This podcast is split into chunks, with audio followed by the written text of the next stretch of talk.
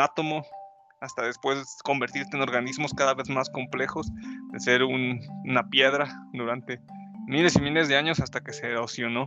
Luego de ahí llegaste a ser un árbol, un, organismo vivo un poco más complejo que ya respira, ya transforma la energía en energía útil para otros seres humanos. Después de ahí un animal y de diferentes tipos, porque hasta en los animales hay grados de, grados de evolución, pues.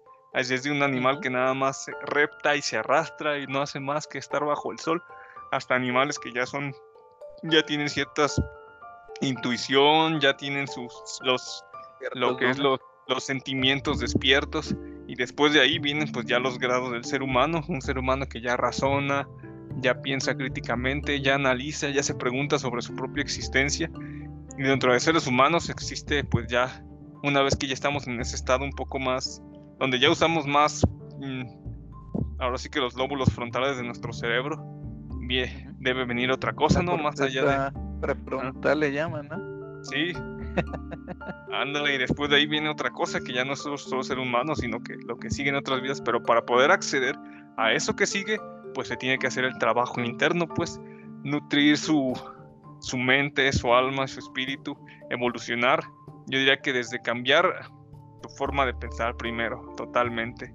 Cambiar tus hábitos y cambiar inclusive lo que haces en este mundo, o sea, porque entre más conoces, más te dan ganas como de pues seguir en constante aprendizaje y, y hacer algo con eso que se te ha permitido pues tener a tu disposición, no solo tenerlo ahí como un libro que nunca lees, sino algo que puedes divulgar, en lo que puedes quizás apoyar a los demás.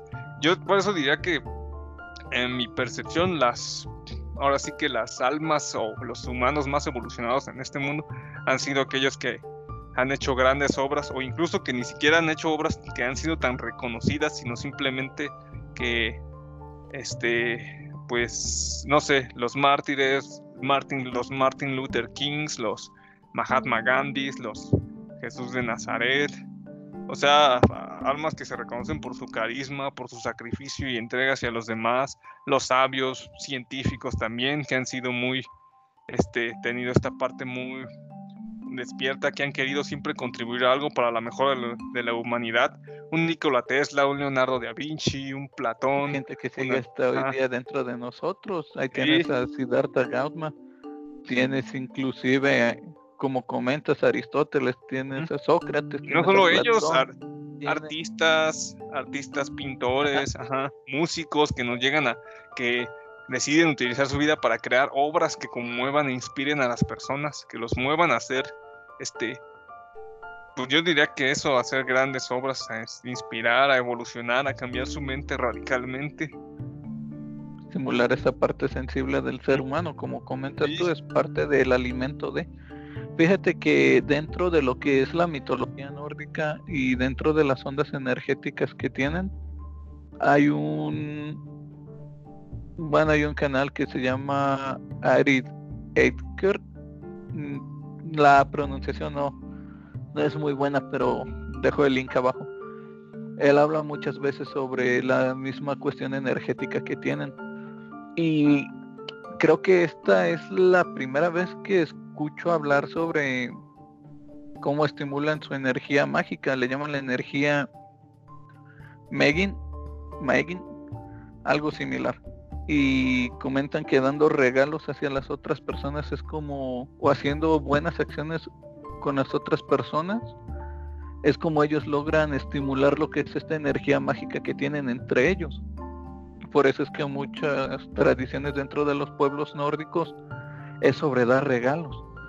Y quiero suponer que también esto tiene que ver con el cuerpo emocional de las personas, vaya. De esta manera es como probablemente pudiésemos seguirlo entrenando, seguirlo fortaleciendo, dándole de comer como mencionabas. Sí, nutriéndolo y para que evolucione. Y fíjate que sí, o sea, ahora qué bueno que mencionas esta parte. Ahorita también quizás me desplayé un poco con figuras muy renombradas, pero sea, sí, hay muchas incluso o sea, conocidos, personas que no son tan renombradas, pero que dentro de una, por ejemplo, dentro de una misma familia siempre no falta el tío, la abuelita que es súper carismático, que todos quieren y que se siente como que esa energía especial de esa persona, ¿no? Que dices, no, esta persona pues Esos que, tiene algo, tiene algo. Ajá, tiene una chispa, tiene magia, tiene es un alma avanzada, podríamos decirlo así. y Lo que, se llaman alma vieja. Ajá, sí.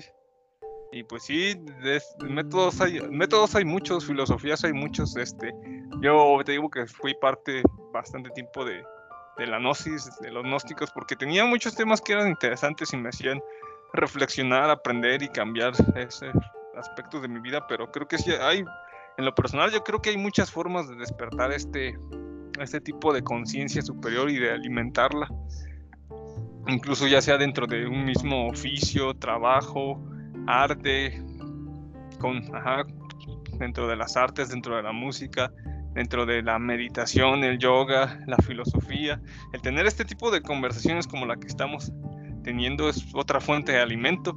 Ahora sí que fuentes hay, hay muchas y para, para calmar como que esa sed de, pues ahora sí que de conciencia, de conocimiento que todos tenemos.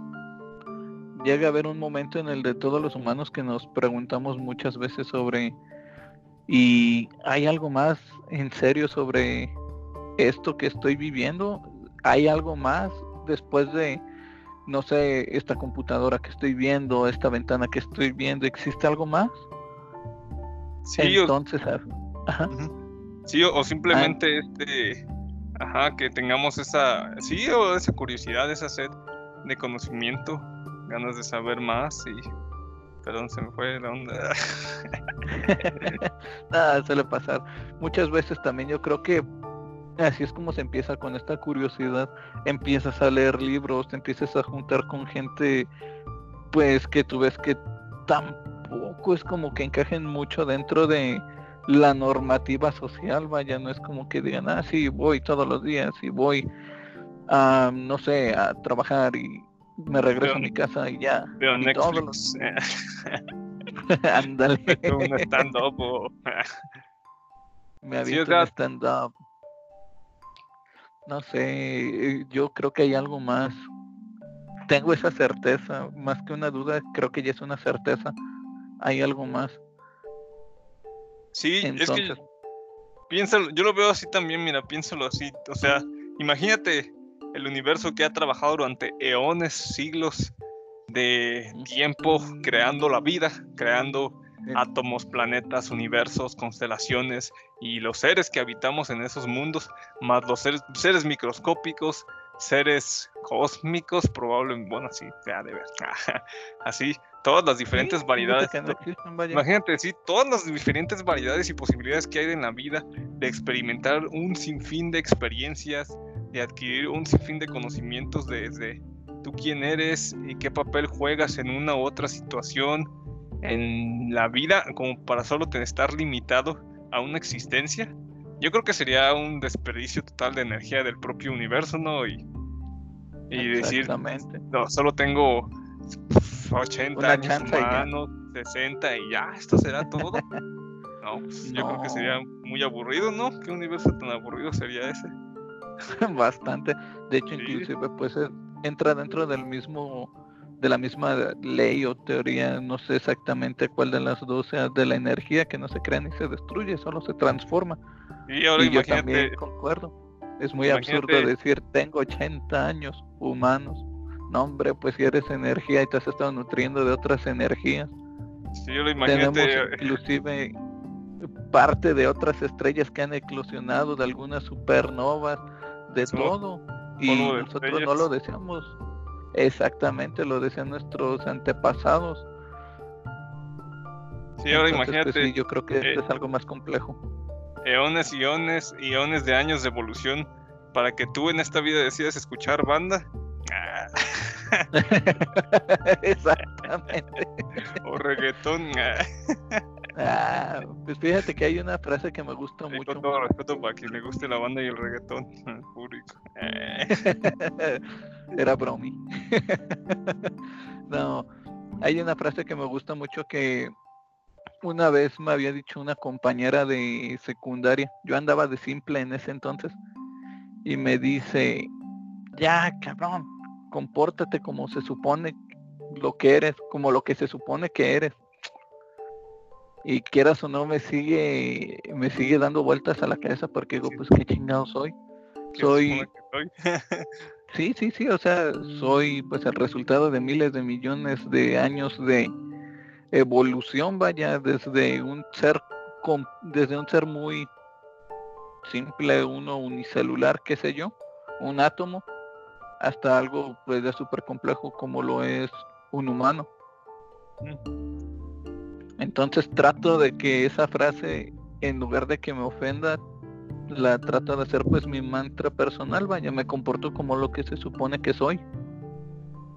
El resultado de muchísimo tiempo de evolución, vaya.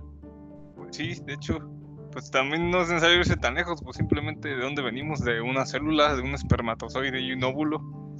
De haber sido eso, pues ahora somos esto. Un ser, organismo hecho de varios millones de seres. Somos un cosmos dentro de otro cosmos. Imagínate simplemente cómo será la vida de uno de los pequeños seres que habita en nuestro cuerpo. Así nosotros debemos vernos ante el universo, ¿no? Somos un pequeña una pequeña bacteria entre que forma un ser enorme, pero que a, la vez somos conscientes de nuestra existencia y dentro de nosotros hay otro universo dentro. Mira, te pues rascas tantito y destruyes una galaxia. que no recuerdo exactamente qué deidad, pero se supone que fue la que creó el universo y que lo creó de un solo de una sola resoplada, vaya, y que mm, así de fácil como nos creó y todo esto que ha durado el universo sigue siendo una resoplada de ese ser. No recuerdo exactamente quién era, si Vishnu o algo, vaya, pero Sí, un suspiro, de, un suspiro de Brahma, si no me equivoco. creo que sí era Brahma. El de Brahma, ajá. Oh, estás hecho una de Brahma.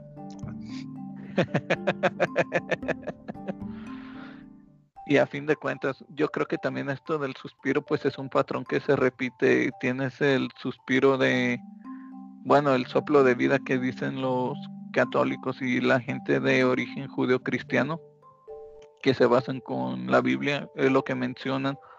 Se menciona también de Brahma, se menciona inclusive también de Odín, porque fue el que a través de la respiración también le dio vida al humano en conjunto con sus otros dos hermanos. Entonces, creo que este es uno de los patrones que mencionábamos anteriormente, que no pueden ser solo pues em, figuras matemáticas, o, bueno, secuencias matemáticas, figuras de geometría sagrada, sino que también yo creo que existen este tipo de patrones. Una deidad que te crea a partir de un soplido o que su soplido tiene que ver con lo que eres. Exacto, tanto puede ser así como un, ah, una forma metafórica de ver las, las cosas porque al final somos el resultado del soplido primigenio del universo del Big Bang, cómo viajó a través del cosmos y fue creando todo lo que existe. Y se sigue expandiendo porque hasta hoy día no se ha detenido. No se ha detenido y se detendrá. El universo solo se está expandiendo y no se está contrayendo. Exactamente.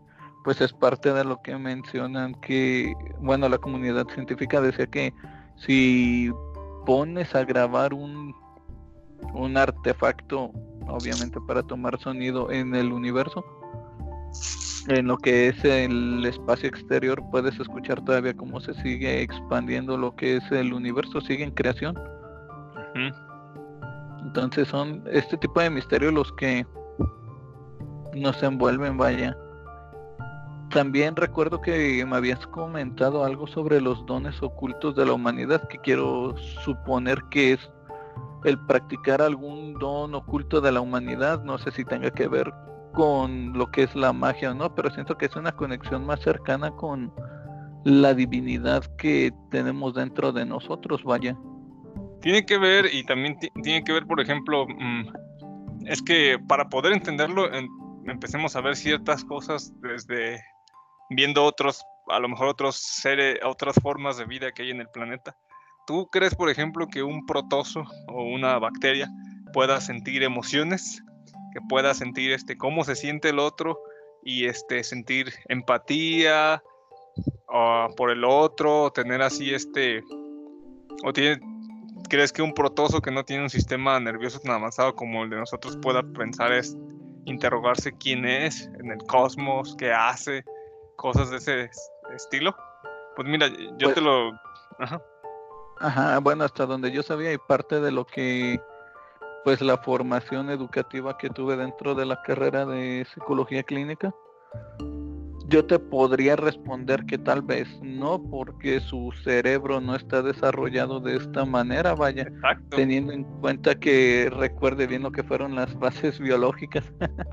Un saludo al profe No, pues simple, ándale, sí, o sea, simplemente yéndonos a la biología, nosotros tenemos ciertos lóbulos en el cerebro, lóbulo frontal, si no me equivoco, que es el que nos permite procesar este tipo de pensamientos desde ahí ya estamos viendo ciertas características que nos hacen diferentes a otras especies, nos hacen estar un poco sin querer sonar este egocéntrico con nuestra especie por encima evolutivamente de otras especies. Que hayamos utilizado egoístamente y que estemos destruyendo el planeta es otra historia totalmente diferente. Pero este sí estamos más evolucionados que muchas especies en el planeta. Y este con esa cuestión yo también hago un pequeño paréntesis para decir que ese tipo de facultades extras que tenemos, ese tipo de forma de pensar, utilizar herramientas, crear ciencia y tecnología para nuestro bienestar y para hacernos la vida más fácil, deberíamos enfocarlo en un, en un aspecto global hacia todas las otras razas para vivir en armonía. Pero en fin, esa es otra historia. Pero desde ahí empezamos a ver que sí tenemos ciertas facultades que otros seres pues no gozan, no fueron dadas de ello. Por nuestro, querramos decirlo, nivel evolutivo. Y que esto también puede, tiene que, puede tener algo que ver con nuestra evolución álmica. O sea, a esos seres les quedan vidas y vidas y vidas y vidas por evolucionar para poder llegar a tener este tipo de facultades que ahora nosotros como humanos tenemos. Y después de este de esta vida humana que tenemos, tiene que haber algo más, ¿no? O sea, si aquí ya llegamos a cierto nivel de evolución que podemos hacer cierto, ciertas cosas, debe haber otras cosas que se puedan hacer después al seguir evolucionando, al seguir evolucionando nuestros cuerpos, nuestras mentes, nuestras almas. Eso es lo que muchas personas creen que son facultades que otras personas más evolucionadas ya han demostrado que tienen aquí en la Tierra te lo diré desde tener contacto con el más allá, pues los que dicen que tienen, pueden canalizar espíritus de otras dimensiones, que los mediums. Ajá, los medios, los que tienen habilidades psíquicas, telepáticas, o sea que tienen su mente tan despierta que pueden hacer cosas que el común pues aparentemente no puede hacer, pero son cosas que están dentro de la evolución del ser humano, pero para acceder a esa evolución yo también pues estoy súper de acuerdo que tiene que haber una evolución en el alma, porque imagínate, una persona así que es avara, que es este, este, tacaña, ajá, tacaña, o que desea el mal para los demás a costa de su, de su enriquecimiento, de su avaricia o su egoísmo, ¿para qué usaría esas cosas? Sí, claro, sería como darle alas a los alacranes. Ajá. Sí, o sea, como que hay ciertas cosas que se dan como por merecimiento evolutivo, porque pues por ejemplo, no sé si hayas escuchado el caso de Chico Javier. El chico profeta brasileño. sí, brasileño, que fue un niño así de una comunidad que nació y nació viendo personas que, que pues ahora sí que estaban ya en el otro plano, que estaban desencarnadas, muertas. Este, hablaba con ellos, hablaba con su mamá que pues había fallecido ya hace años y hablaba con ella, hablaba con sus ángeles guardianes o con sus guías y podía decirle, y lo probaron muchas veces en televisión nacional, que él podía decirle a cosas de los familiares fallecidos a las personas sin ni siquiera haberlos conocido, o sea, llegaban, estaba en una sala y llegaba una persona nada más entraba y él se conectaba con su familiar y le decía, oye, te tengo un mensaje fulano de tal, me dijo que no estés triste por tal y tal y tal y tal cosa. Él sin haber conocido nunca a la persona ni a su familiar llegaba y le decía todo lo de su familiar exactamente como se lo decía. Lo canalizaba y tenía este, creo que el don de la psicografía en el que su mano pues la tomaba, él decía que la, la prestaba para dar un mensaje de las otras personas y hacían este, hicieron muchas pruebas en las que se dieron cuenta, por ejemplo, que no sé, canalizaba a un doctor que era familiar de una señora le escribía una carta a través de él usando su mano y ponía su firma. Y entonces cuando las comparaban con, pues, con las cartas que había dejado este doctor en vida, pues veían que sí, o sea, era la misma caligrafía, era la misma firma, era la ah, misma... Ajá, exacto, así, tan impresionante fue este señor que, o sea, como es muy, muy contemporáneo, es, es, todavía una persona reciente que hace poco falleció, pues todavía se le pudo haber hecho, se le pudieron hacer este tipo de pruebas, pues, ya con métodos científicos, bajo observación y todo, y todas las pruebas no pudieron demostrar que él era un farsante. Fue tan aclamado, pues que sí es una persona muy, ahora sí que... No hizo nada hasta hoy día. Dicen, que ha sido el, el este, el psicógrafo y este medium más este, ¿cómo decirlo? Certero, más, ándale, sí, más certero que ha existido en la historia. O sea, al que, ah, no, al que, al que no le pudieron demostrar que estaba mintiendo, pues. O sea, hay me recuerda el caso de las chicas rusas estas que durante la Segunda Guerra Mundial también las estuvieron entrenando para tener visión remota, vaya, y que pudieran ver qué estaban usando los demás. Es que hay, También... que tenemos los seres humanos de las que cuales no somos conscientes.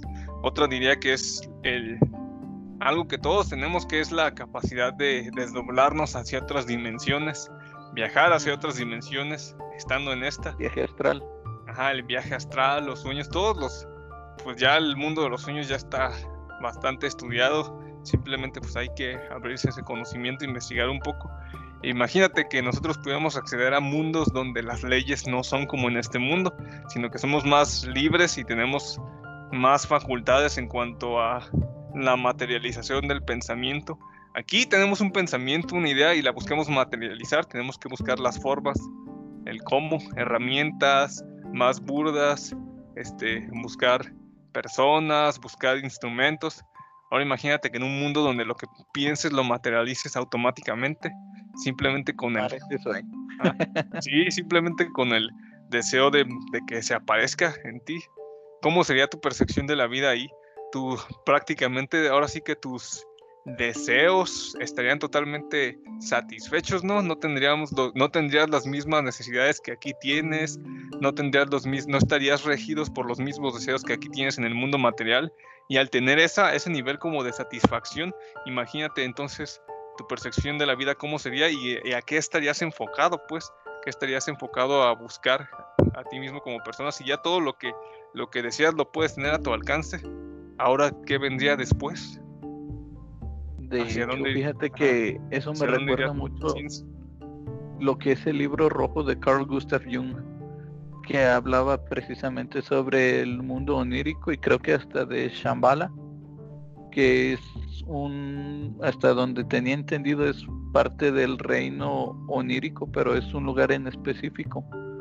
Pero ¿qué te parece si este tema lo dejamos para la siguiente entrevista? Porque se ve que está muy bueno. Claro, sí, ya después podemos ver desde experiencias propias, ahí te puedo pasar, hay algunas técnicas que por ahí estuvimos intentando Ah, claro, de hecho también se las podemos dejar a la audiencia. Sí, no es algo muy raro porque la verdad es algo que todos tenemos, todos alguna u otra vez hemos tenido una experiencia lúdica muy real, que es hasta más real que la vida. O sea, si aquí ya nos sorprende la alta definición de las pantallas, imagínate la super alta definición de un sueño lúdico que es todavía más real que aquí. Y pues sí, o sea, son dimensiones a las cuales tenemos acceso. Siempre hemos tenido acceso, pero pocas veces o hemos sido conscientes de uno es consciente de eso o está interesado en, ver que hay aquí, como que sentimos que esta es toda la realidad que existe ya cuando queremos salir de la caverna y darnos cuenta de que hay mucho más allá de esto. Exactamente.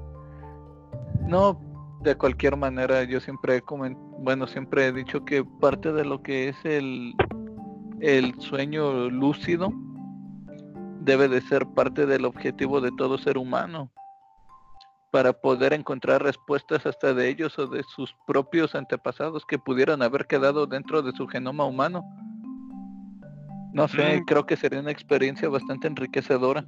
Sí, incluso no, has visto que siempre, siempre, por algún motivo, hasta en la cultura pop, siempre se han manejado los sueños como como algo simbólico que te explica mucho de tu vida. El mismo Freud hablaba del, simbolismo de los sueños y cómo te pueden ayudar a descifrar pasajes de tu subconsciente, de tu misma vida.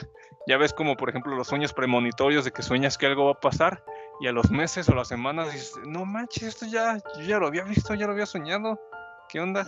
O los de Yabús, o cosas así que te está pasando algo que no le puedes dar solución en tu vida cotidiana, pero tienes un sueño que te da como ciertas pistas, un simbolismo, y cuando llegas acá dices, ¡Ah!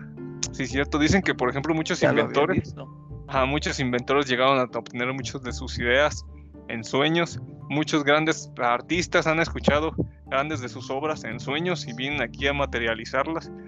Hay una, este, hay un, bueno, esto ya es un poco más metiéndonos en temas de el diablo, así, por así decirlo, pero hay un artista que se... ¿El trino del diablo?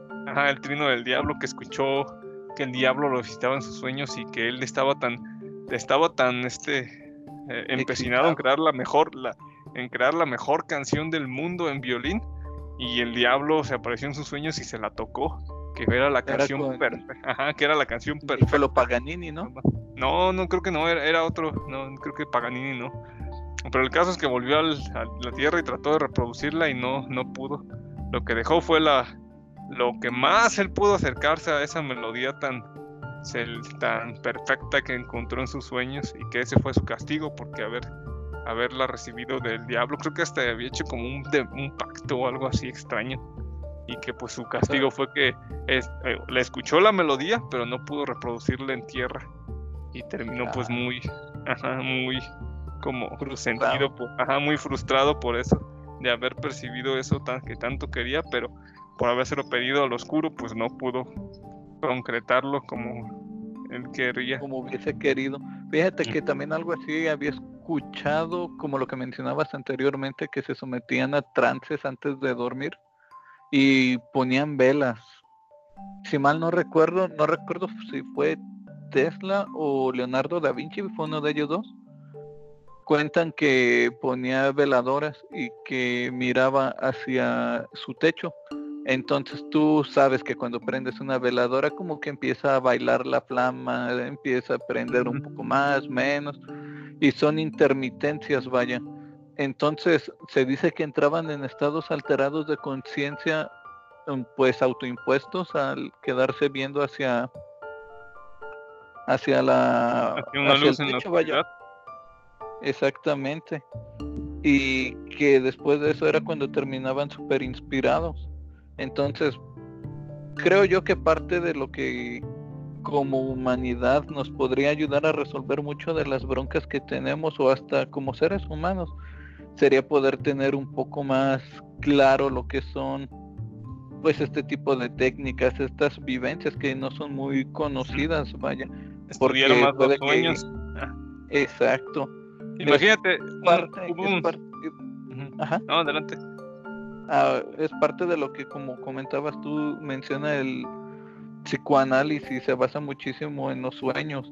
Y veo que dentro Sí, veo que hay dentro también de la comunidad, pues de psicólogos que desacreditan lo que es el sueño o lo ven de manera lo más biologicista posible y lo más razonable, vaya, pero no, yo creo que se está menospreciando, vaya, dejando de lado un poco el contexto biologicista y entrando un poco más al contexto esotérico tiene mucho que decirnos, es parte de una conciencia colmena, diría yo, como le llaman.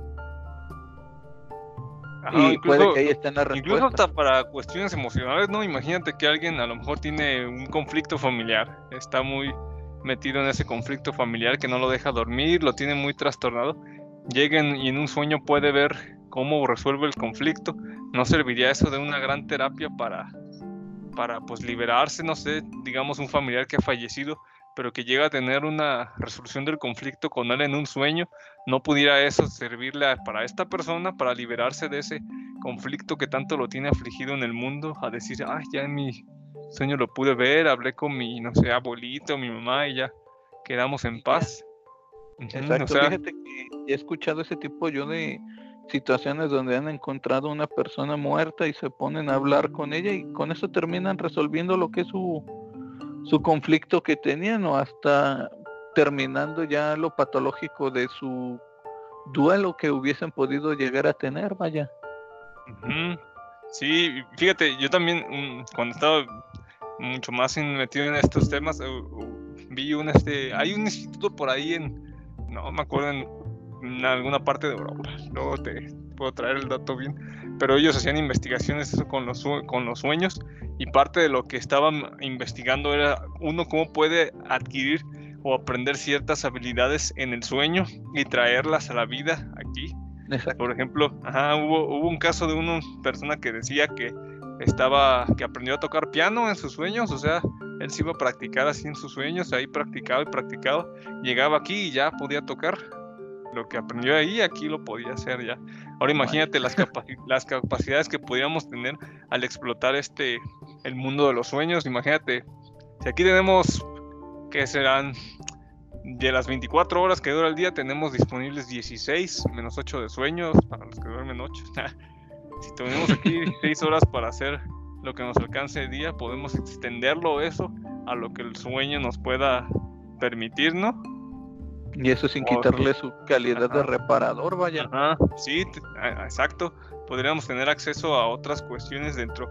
Por ejemplo, digamos que el sueño está conectado con el más allá, como se ha pensado en todas las religiones del mundo. Bueno, mm, de hecho sí, porque hasta incluso, fíjate, para los que sean cristianos o católicos, este, tantas referencias que se hizo al sueño en la Biblia, cuando no sé, cuando Enoch estaba dormido, vio una vio a los ángeles venir del sueño, cuando estaba en ese estado entre el sueño y la vigilia, vio como los ángeles descendían y le daban un mensaje.